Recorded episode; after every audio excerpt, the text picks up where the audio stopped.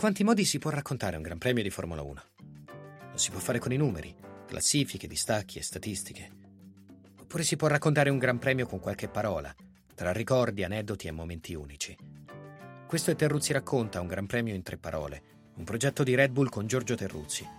Per il settimo round del Mondiale 2019 si atterra in Canada, dove ad aspettarci ci sono tre vecchi amici di nome Jean, Nicky e De Niro.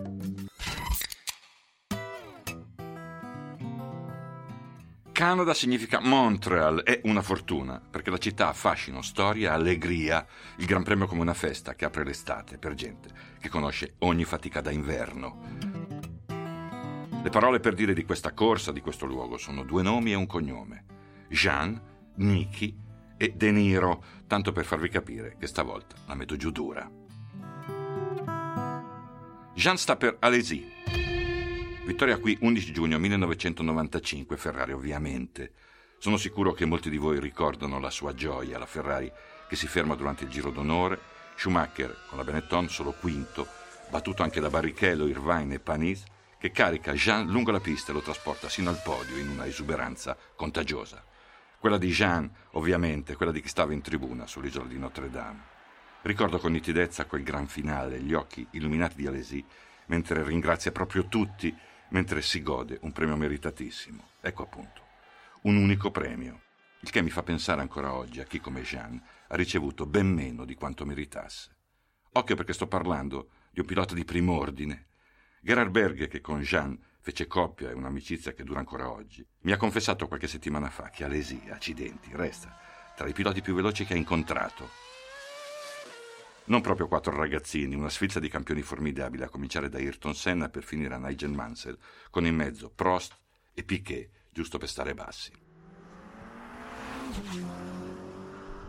La mia memoria è farcita di ricordi di Jean, forse perché continuo a frequentarlo, un pranzo la vigilia di Natale ogni anno, serate e viaggi, discussioni e confidenze. È un vero signore. Ed è ironico, anzi autironico, disposto a guardare indietro e a guardarsi addosso, senza mascherare nulla, preso da suo figlio Giuliano, un ragazzo molto pacato e riflessivo, il carattere, ereditato dalla sua mamma Kumiko, più che da papà. Lui, Jean, beh, tutt'altro. Chiudo gli occhi e trovo una quantità di immagini legate ad un inconveniente, un guasto, un giorno sfortunato. Troppi, a dire la verità.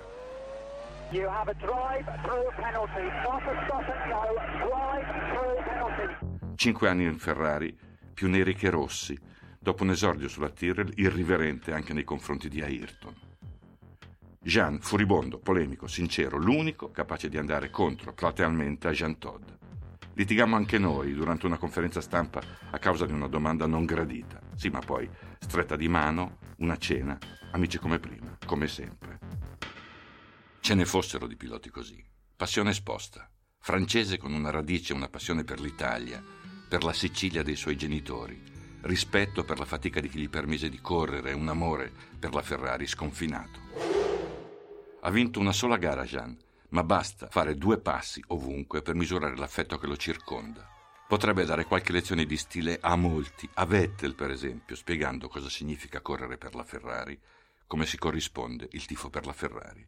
E mi dispiace che quel giorno in Canada sia l'unico compendio al tanto che Alesi ha dato Troppo poco, anche se alla fine il valore di una persona non viene dall'Albodoro dei Gran Premi. Costruito per le Olimpiadi del 1976, il circuito di Montreal, oggi intitolato a Gilles Villeneuve, ospita il Gran Premio del Canada dal 1978, quando a vincere per la prima volta in carriera fu proprio il pilota canadese della Ferrari. In precedenza la Formula 1 aveva corso principalmente a Mosport, in Ontario, dove nel 1977 andò in scena una gara segnata da un clamoroso divorzio, annunciato poche ore prima di scendere in pista. Un episodio ancora più doloroso da ricordare oggi che il suo protagonista ci ha lasciato. Da Jean parto e corro indietro nel tempo, resto in Canada, arrivo al 77 quando si correva a Mosport, non a Montreal, un luogo lontano anche da Toronto, che ricordo desolato e sperduto, una pista con nulla attorno. Ho una memoria nitida di quei giorni perché avvenne allora la mia prima trasferta fuori dall'Europa e avevo soltanto 19 anni. Perché tutto questo coincise con il mio primo incontro con Niki Lauda, per il quale sento affetto, ammirazione da sempre e adesso una fortissima nostalgia.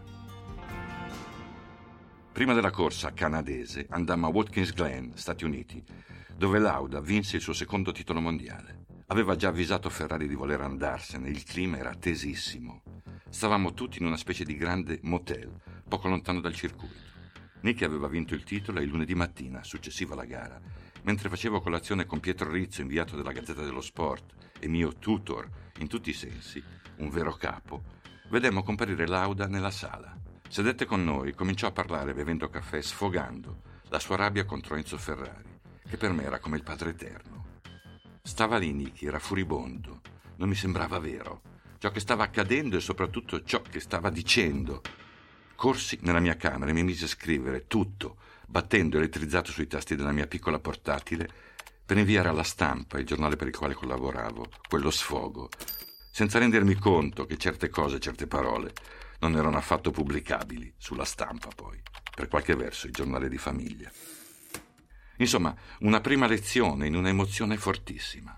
Da Syracuse, la cittadina nei pressi di Watkins Glen, viaggiammo in auto sino a Monsport, Canada, passando per le cascate del Niagara.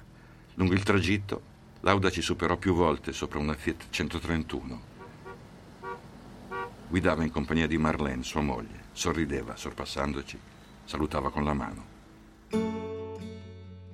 Arrivammo in pista il giovedì mattina, prima della corsa. Poche ore dopo venimmo a sapere che Nicky non avrebbe corso con la Ferrari in Canada. Avevamo appena visto la sua ultima gara in rosso. Fine del rapporto, addio. Non solo. Ferrari aveva licenziato in tronco Ermano Cuoghi, fedelissimo capomeccanico di Lauda.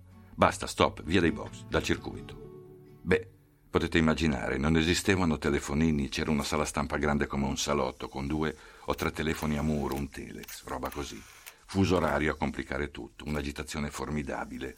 Vento e freddo, ma sudavo, alle prese con la mia inesperienza e quelle notizie tanto clamorose da elaborare, trasformare in articoli e mandare.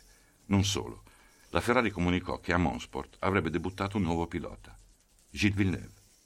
Ricordo anche questo, Gilles, con una giubba scamosciata, con sua moglie Joanne al fianco, comparsa all'improvviso. Stava là, come un carlellino seduto su un muretto, spaesato pure lui, mentre gli chiedevo se potevo intervistarlo per il mio giornale italiano.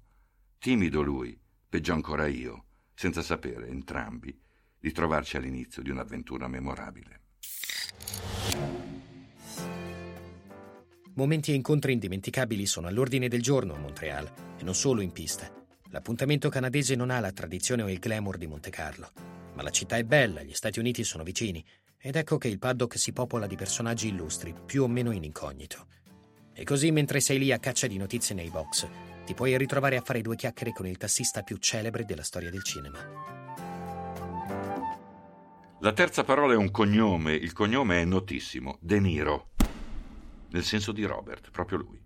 Succede spesso a Montreal di ricevere la visita di alcune star del cinema, credo perché il Canada offra delle condizioni vantaggiose per le produzioni americane. Per esempio, in un famoso ristorante greco di Montreal è capitato qualche volta di vedere Al Pacino cenare in un tavolo appartato. De Niro dunque. Mi trovavo casualmente nel box Ferrari a fare quattro chiacchiere con alcuni meccanici, il giovedì, inizio del pomeriggio, quando le tempistiche sono ancora blande. Stavo lì e comparve lui, Bob, accompagnato da Pasquale Latuneddu, assistente italiano di Bernie Eccleston. De Niro, con moglie e una batteria di figli, direi tre, tutti giovanissimi, curiosi, attenti. Venni presentato, ma sono convinto che De Niro credette fosse una persona che lavorava per la Ferrari o per l'organizzazione, non certo che fosse un cronista. Fatto sta che la Tuneddu, chiamato via radio, scomparve. Così Mr. De Niro si rivolse a me per ottenere risposte alla sua curiosità. Restammo lì, dunque, per una quindicina di minuti a chiacchierare della Formula 1. Era serio, attento, molto gentile. Cercavo di fare del mio meglio camminando lungo la corsia dei box deserta. Disse grazie due volte, lo disse in italiano. Disse meglio che me ne vada adesso, non vorrei incontrare qualche giornalista. Così, neanche fossi il padrone di casa, lo accompagnai verso l'angolo del bacino olimpico che si trova dietro il paddock, dove c'era una navetta ad attenderlo. Più tardi, in sala stampa, qualcuno disse: Ma è vero che è venuto De Niro? Boh, mai visto. Ma figurati, disse un collega, se vieni il giovedì con le macchine ferme nei box. Ecco, avevo appena parlato da solo con taxi driver, con toro scatenato, con C'era una volta in America, ma avrei dovuto tenermelo per me. Bene lo stesso. La vita, per fortuna, è fatta di sorprese. Avete ascoltato Terruzzi racconta un gran premio in tre parole. Un progetto di Red Bull con Giorgio Terruzzi. Jean, Nicky e De Niro erano le tre parole del Canada. Ci sentiamo tra due settimane per scoprire quelle del Gran Premio di Francia.